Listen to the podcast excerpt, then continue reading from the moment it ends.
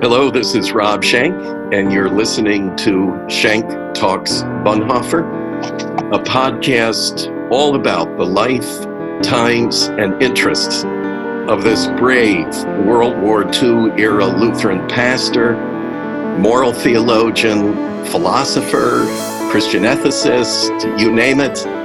In his short 39 years, Bonhoeffer fulfilled all those roles and more.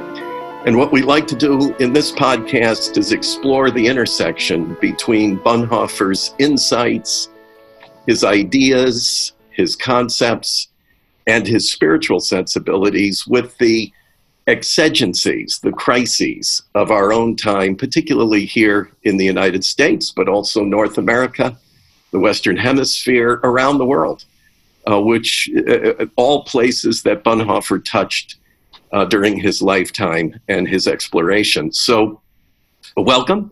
It's great to have you here. And today we're going to talk about an intersection that many people are reflecting on these days, and that is uh, the intersection between evangelicals in the United States and the presidency of Donald J. Trump. And helping me is my guest, Dr. John Fea of Messiah College in Pennsylvania. He's an author, He's an historian, teaches American history, and Professor Fea, welcome to Schenck Talks Bonhoeffer. Thanks for being with me. Thanks for having me, Rob. We have uh, been planning this for a while, so I'm glad it's finally working out.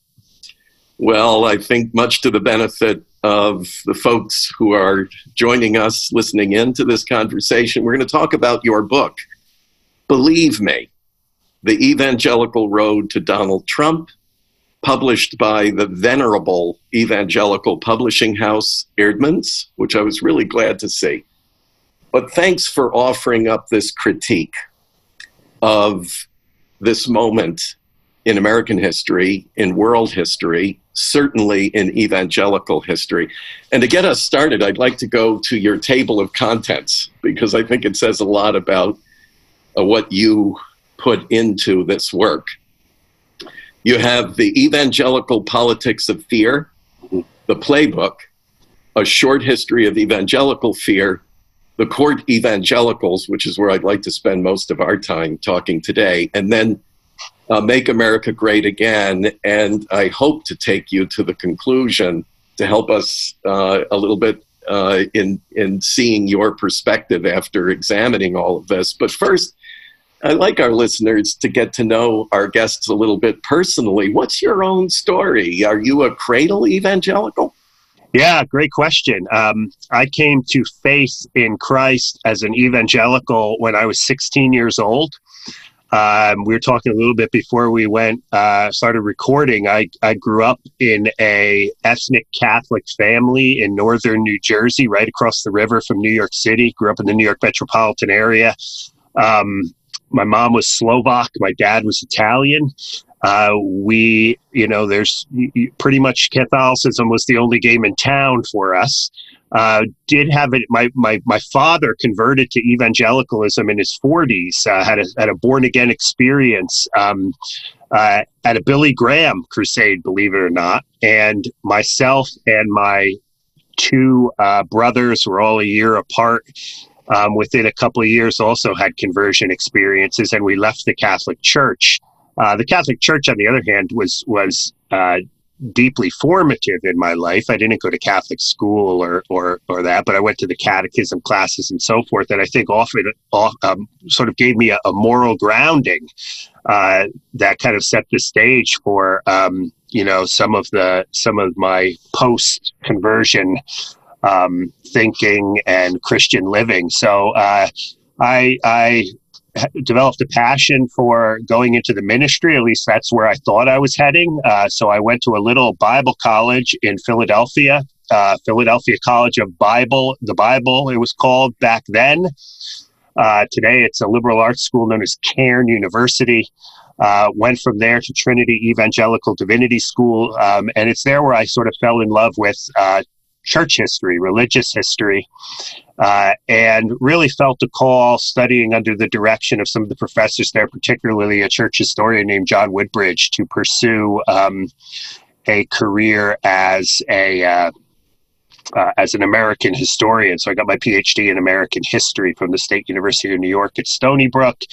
I have been in the evangelical world my entire life. I'm married to the daughter of an evangelical free church uh, pastor. We attend an evangelical free church here in central Pennsylvania. We've always attended uh, evangelical congregations. And of course, I teach at Messiah College, a, uh, a Christian college with uh, deep roots in uh, the evangelical movement. So, uh, evangelicals are my tribe, so to speak. Uh, they are my people. They are the people who have had profound influence over the trajectory of my life and my faith and the way I understand um, Christianity. So, so yeah, so this book, believe me, was really in some ways, uh, not entirely, but in some ways, a kind of uh, maybe a love letter, maybe uh, uh, uh, a statement to my tribe to say, you know, have we, what have we done? Uh, what are the consequences for the church of um, supporting Donald Trump in the way that they did?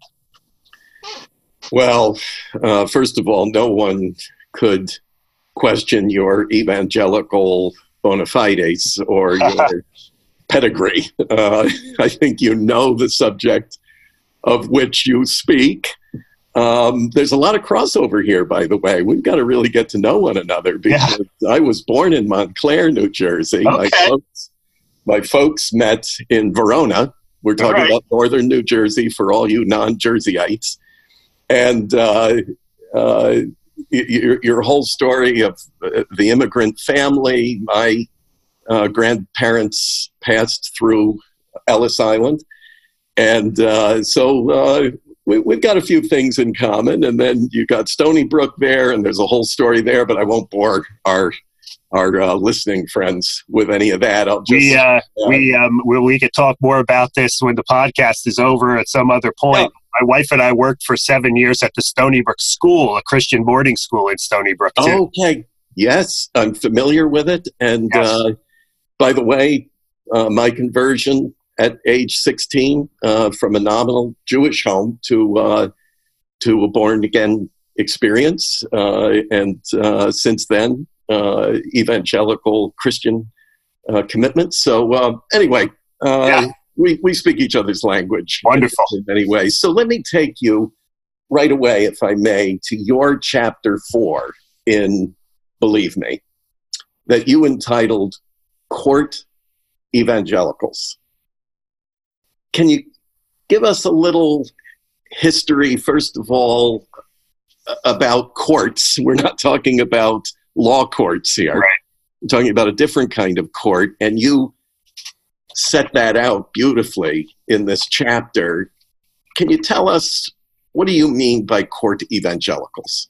Yeah, sure. I'm glad you asked because lately I've been talking to people, different reporters and so forth, who think the court evangelical term, which seems to have caught on a little bit, uh, is something about uh, evangelicals' interest in appointments to um, the Supreme Court, right, or Trump's Supreme Court appointments. It really, I really have, it really has nothing to do with that. Uh, you know, again, I mentioned I'm a historian, and uh, it struck me as I was doing research for this book that, you know, every king, especially in the Middle Ages and in the Renaissance era, uh, you know, kings have courts, right? The court, the courtiers, so to speak, uh, are the ones who largely attend uh, to the king, they tend to all of the monarch's needs. Um, but even more importantly for this, the courtiers are there uh, to puff the king up. They're there to flatter the king. Uh, they're there to tell the king what he wants to hear. Uh, very rarely it, do you have people who are uh, visiting the king's court on a regular basis who are there to speak truth to the king uh, or to speak, uh, you know, a prophetic word uh, to the king.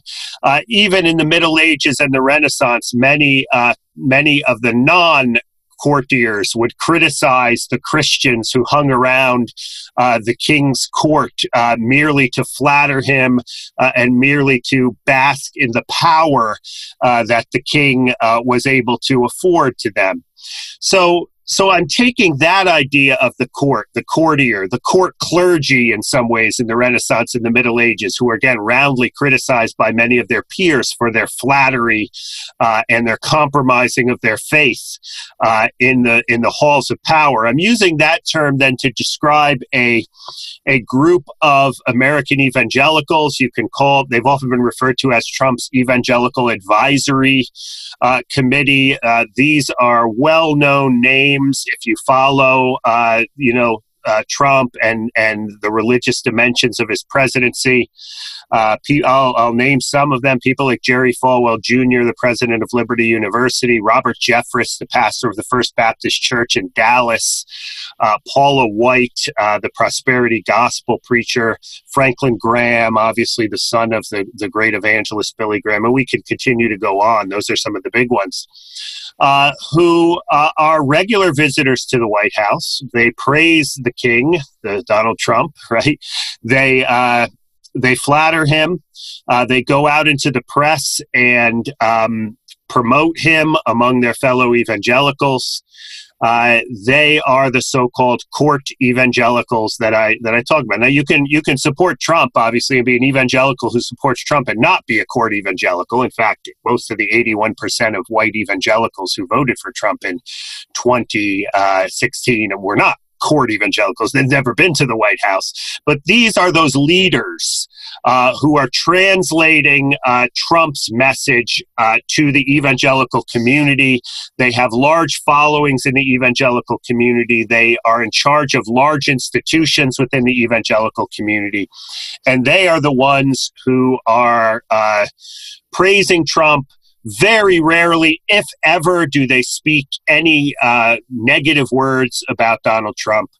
Uh, and um, I thought it. I thought again, drawing on this history of medieval and Renaissance uh, Europe, uh, I've labeled them uh, the court evangelicals. Well, I may risk asking you uh, to move into another professional realm here, a, a, a new métier of sorts, uh, and that is uh, to maybe psychoanalyze our brothers and sisters who are serving in this way as court evangelicals, uh, to use your term.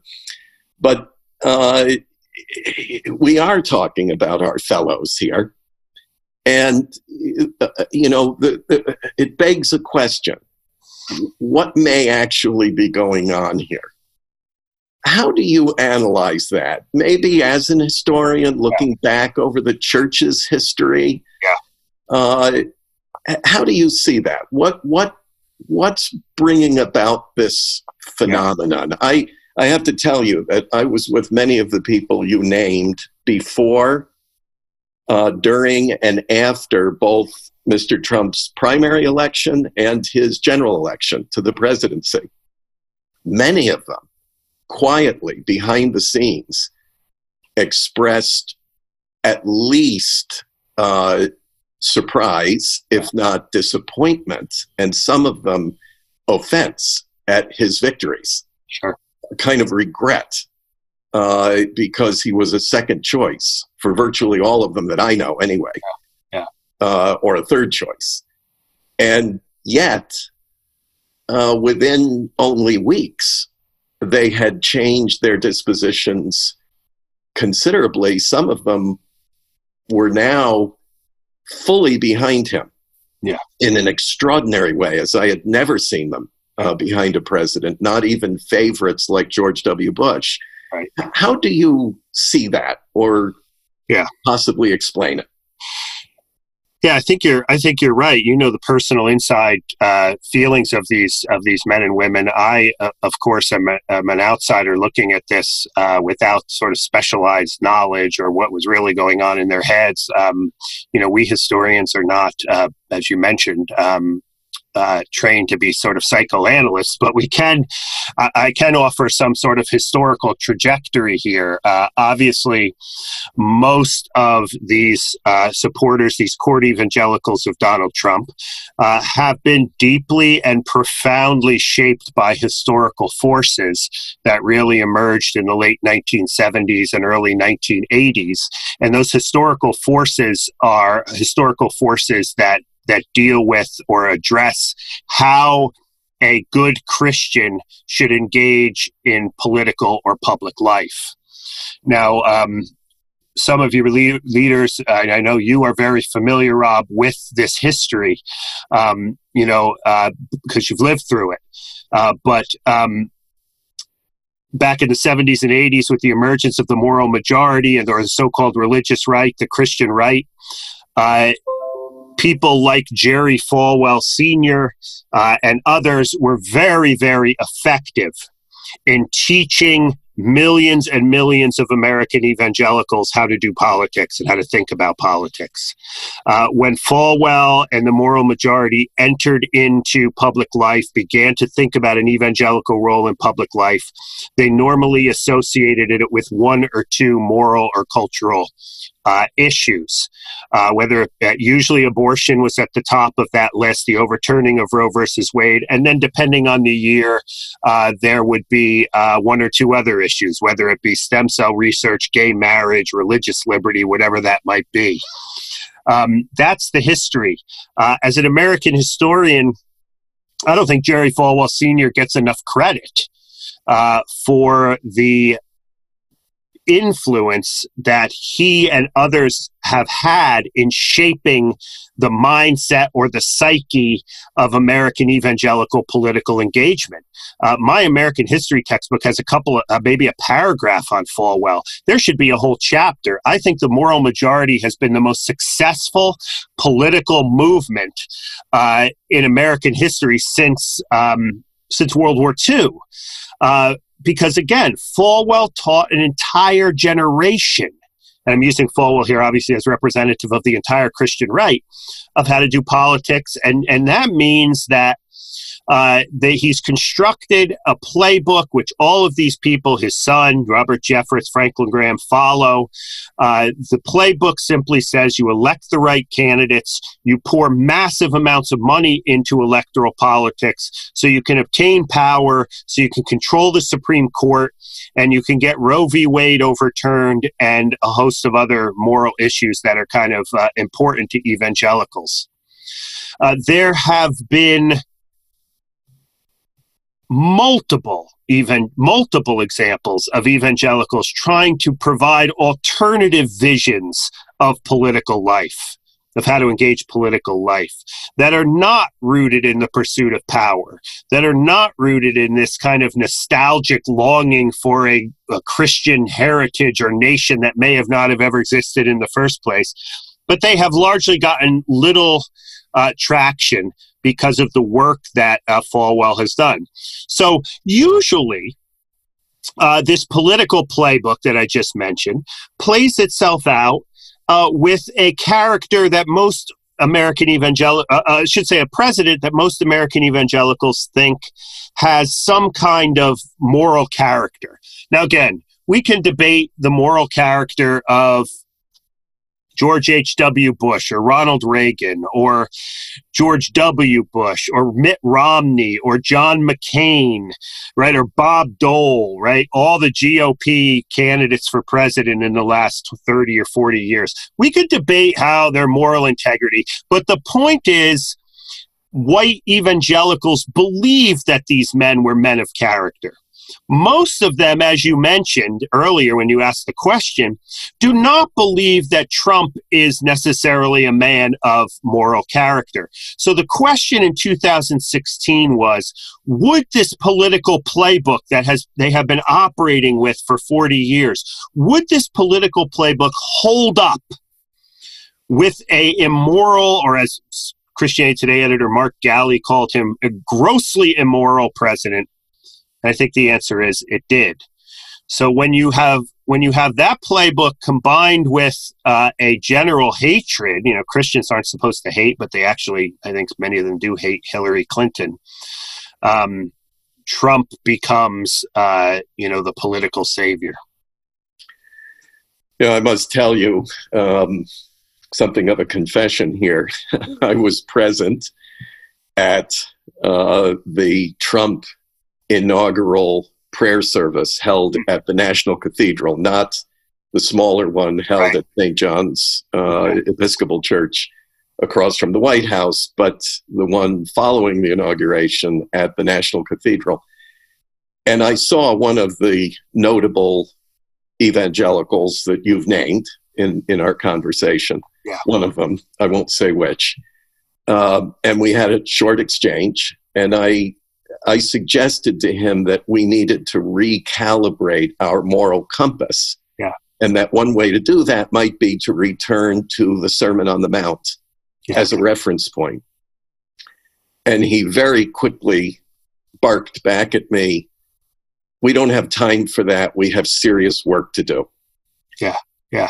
So, eh, eh, eh, you know, I, I think your point here um, where at least for this moment, I watched many of the people I've been close to and worked with over uh, decades uh, abandon some of the moral imperatives that even Jerry Falwell Jr. had imparted to my generation and yours uh, in in so many ways, um, and they suspended that yeah. uh, f- for this reason to get this president in a position of strength and influence, which I see as a moral crisis yeah. within American evangelicalism.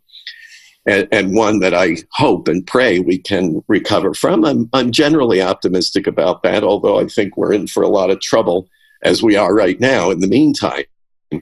Um, but I'm going to fast forward you uh, on that note to the conclusion of your book, Believe Me. And if you've just started listening for any reason, I remind you I'm talking with Professor John Fea of Messiah College in Pennsylvania, author of the Eerdmans book, Believe Me, The Evangelical Road to Donald Trump. I highly commend it to you. I hope everybody will put it on your urgent to be read list. And at 191 pages, you have no excuse to get through this book as I did in a very uh, reasonable read time. Um, and thank you, uh, John, for for uh, abbreviating it. I know you could have treated it much more exhaustively, but you actually helped a lot of us by keeping it under 200 pages. Thanks for doing that. We could thank my editors for that. okay okay, so often they are the ones right, uh, right.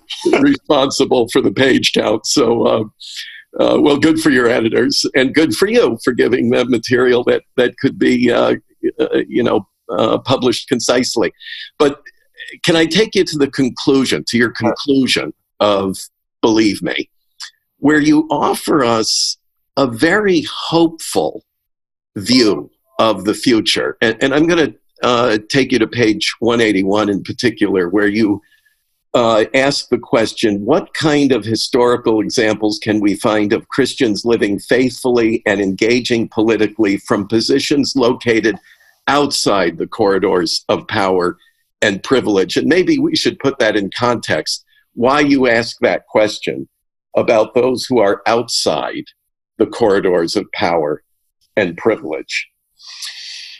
Well, for to, to to get to the sort of sort of macro question there that you're asking, I think Christianity historically has always operated uh, most effectively in terms of advancing the kingdom of God, in terms of being a witness to the world when it does operate outside the corridors of power. Uh, we see this in the fir- with the first century church in Rome, right? The church grew rapidly during times of persecution, during times in which they did not hold political power. Uh, I think uh, for all of the benefits that came with uh, the con- with Constantine in the fourth century, making Christianity Christianity the official religion of Rome, there also became a lot of negative uh, uh, dimensions for the church. The church, in many ways, once they're in positions of power, they lose their prophetic voice. Uh, they they are they have become uh, the the nation. They have become the polity, and thus they're unable to offer any kind of outsider perspective to critique it. Uh, so we see these problems all throughout uh, the course of world history. Uh, Christianity again always is not a is not a religion that seeks worldly power. Uh, we are a faith that follows a Jewish carpenter uh, who relinquished power, a Jewish carpenter who was also God, who relinquished power uh, through death on a cross. So you know, I am very suspect of the idea of power. I think I've come to, to believe that the political sphere, uh, Christians should certainly be involved with it. Christians should be certainly involved in politics. I'm not saying that. But the pursuit of political power to accomplish kingdom ends uh, is always going to lead in bad directions. And that's kind of brings us back full circle to the court evangelical discussion here that we brought up, we had earlier. But to answer your question about um, the examples of history of those who operate out of positions of power, uh, this kind of hit me right between the eyes in the summer of 2017. Messiah College is a Christian college that is committed, uh, deeply committed to issues of racial reconciliation. Uh, within our community. And as a result, uh, every year uh, Messiah College sends a group of faculty and staff, uh, everybody from the cooks and the bakers and the, the, the maintenance staff to professors. Uh, a number of us are, are you know, we're, we're asked if we want to go and, and we're invited to attend a civil rights bus tour. It's put on by my colleague in the communications department, Todd Allen, who runs it. Uh, I went on that trip. Uh, I am by training an early American historian, so I don't necessarily study or teach the civil rights movement. But as I traveled through the South, and we went to every major civil rights city in the South on a 10 day tour, um, it struck me that people like Martin Luther King Jr. and the leaders of the civil rights movement, Fannie Lou Hamer, Ralph Abernathy, um, some of the freedom riders, some of the freedom singers that we met. We met many people along the way who were so called veterans of the movement. Uh, in fact, we just had our Martin Luther King celebration here on Messiah's campus the other day. We had Minnijean uh, Brown, who was one of the Little Rock Nine, uh, speaking. Um, it struck me that these were uh, Christians, most of them, who were engaged in politics. They were trying to make a political argument. They were trying to bring about change in the world. But certainly they were not bringing about change from any position of power. Uh, they had suffered. They had lived through uh, segregation and Jim Crow and blatant racism, and they were having water hoses turned upon them. Uh, but yet, when you read their sermons and you listen to King and you listen to some of these civil rights leaders, uh, you have what Reinhold Niebuhr calls, you see what Reinhold Niebuhr, the great 20th century German theologian, German American theologian, called uh, a theological resistance uh, or a spiritual resistance against resentment, right? They were not angry, they were not bitter, uh, but they lived in hope.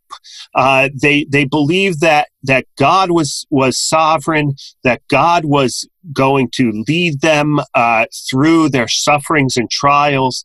And hope ultimately means that you know it's it's it's it's a it's a belief that one day justice uh, will prevail.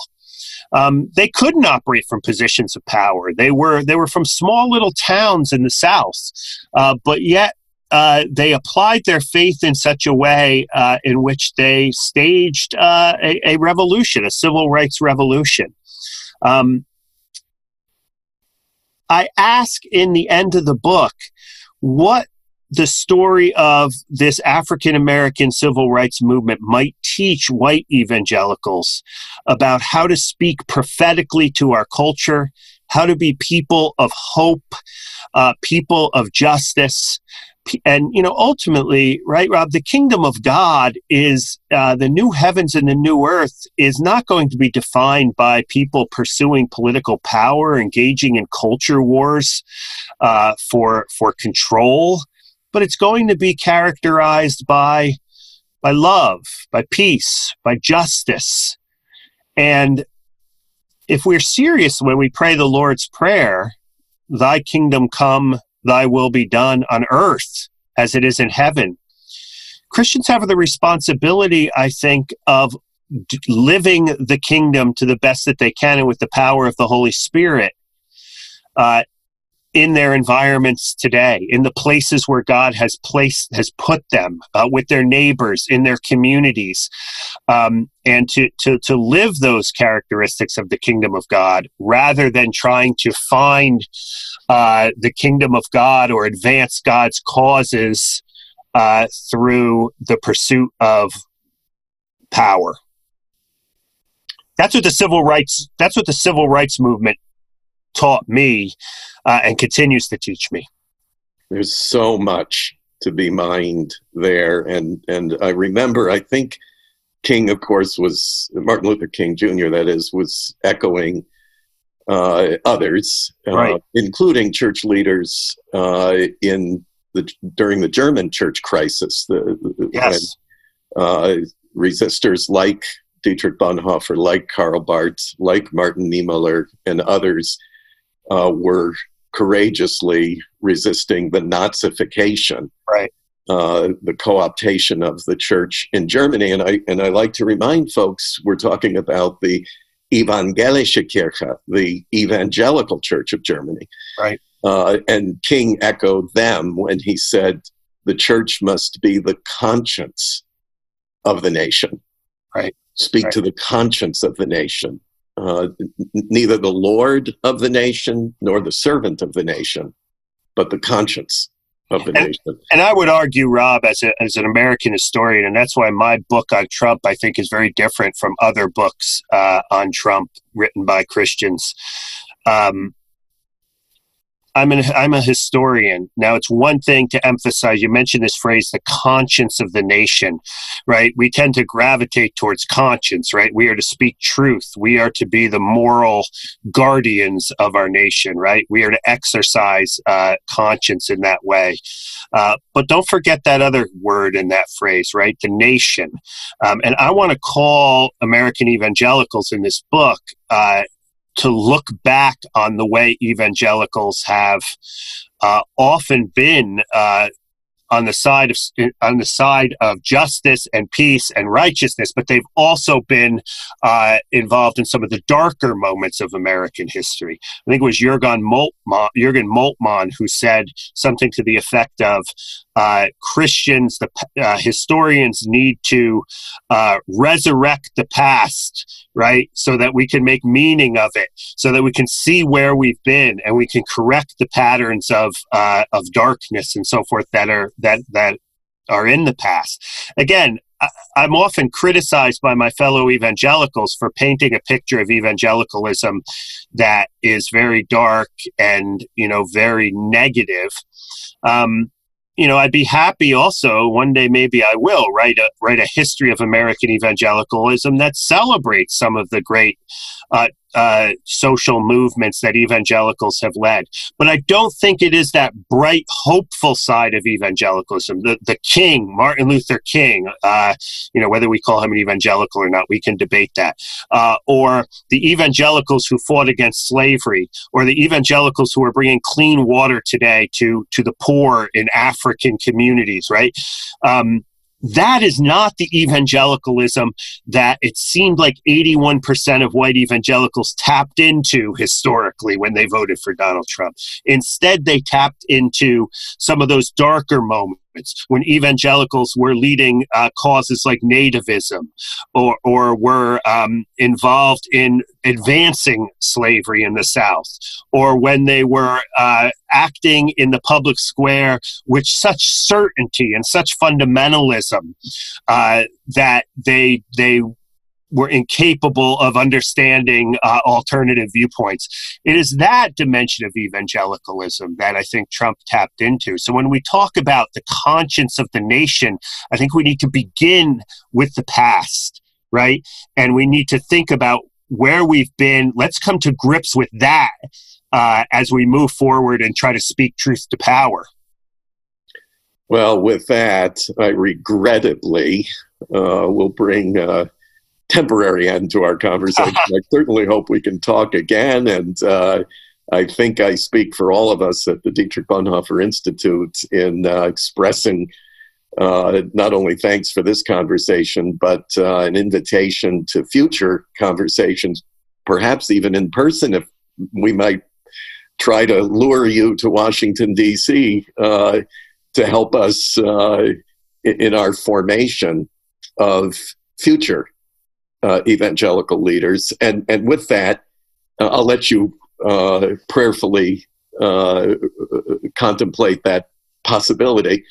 But uh, maybe I'll leave our folks who are with us on the podcast here with this quote from your book, page 190. It's the penultimate page.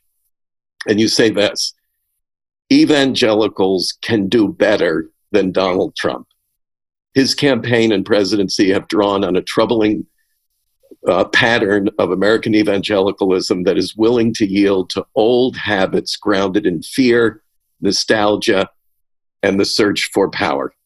Too many leaders and their followers have traded their Christian witness for a mess of political pottage and a few federal judges. Yeah. That's a very sober critique, but you couch it in a message of hope uh, for the future of American evangelicalism. Are you generally optimistic about the future of American evangelicalism or pessimistic? Well, that's a that's a great question. It's you know again again I'm a historian, so I, I'm not sure how to predict the future, right? but, but um, you know you're, you're, good at looking back. I look at I look at. I'll tell you what what gives me hope. Um, you know, I spent a lot of time with 18 to 22 year olds, and they give me hope. 18 to 22 year olds evangelicals. I see what they're passionate about. Passionate about. I see that they want to um, be kingdom uh, people, uh, you know, people who are citizens of God's of God's kingdom, and to live out those attributes. Um, I also get pessimistic because I also run into a lot of 18 to 20 year old, two year old evangelicals who are just disillusioned with Christianity. Uh, they see what their elders have told them uh, about issues like truth defending truth, speaking pat, truth, uh, speaking truth to power. Uh, they've taught them these lessons over the years, and now they see their elders are not uh, are not consistent with uh, or following through or hypocritical with uh, with some of these issues in their support of Donald Trump, and they're getting disillusioned and they're leaving the church. Uh, ultimately, I think God is on the throne. God is sovereign, and we have to hope. We have to cling to that kind of hope, uh, and and that's always going to leave me. Uh, that's always going to leave me with a positive uh, way of thinking about these things. Well, in in my own thoughts, as I read through your book, believe me, the evangelical road to Donald Trump. As I read through it, I, I you touch on so many Bonhoefferian themes, which are very important to us and to this podcast, uh, Talking Bonhoeffer, including the, the hope that you offer us in the, the story of the civil rights struggle uh, in the United States and the, the wonderful figures that emerge from it, people of, uh, of faith and hope and love. Uh, and and I thank you for that because, of course, that crosses over into Bonhoeffer's experience at Abyssinian Baptist Church in Harlem in the 1930s when he saw great hope for his own country through the struggles of black Christians here in the United States. Right. And, and, you kind of finish off with that uh, in the book. and uh, and that's a great way uh, to do it. But even this uh, sober reflection brings to mind my own encounter with one of the last living persons to talk with Bonhoeffer before he was hanged, uh, Hans uh, or uh, Franz von Hammerstein. He was in his 90s when I met him. Mm. And he had been a teenager when he was arrested and was uh, in a cell with Bonhoeffer.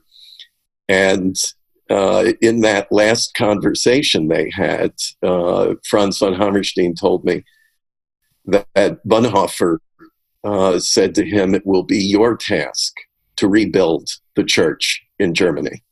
Yeah. And offered this young man, this teenager, that vision of the future of rebuilding. And you leave us with a similar challenge to rebuild what has been lost. So, thanks for giving us the gift of Believe Me, the evangelical road to Donald Trump. Uh, folks who are listening, if you're an evangelical, please make this required reading for yourself. Uh, but if you're not an evangelical, it will answer a lot of your nagging questions about we evangelicals and how we behave, particularly in this era. John, it's been a pleasure. Thank you, uh, esteemed professor, for spending the time with all of us here at Schenck Talks Bonhoeffer. I hope it won't be the last conversation. Well, I appreciate all the work that you're doing, Rob. I'm a big fan. Um, I'm just learning more about what you're doing there in Washington, D.C. And uh, to go back to something you mentioned earlier, uh, I'm happy to help whenever I can. I'm only two hours up here, uh, two hours north. So, well, thank you. Thank you, and, and we plan to tap you uh, in the brighter future. I've been talking with John Fea, author of Believe Me, The Evangelical Road to Donald Trump, published by Eerdmans. Get a hold of it right away, and please share it uh, as an instrument of hope for others. Thanks for listening.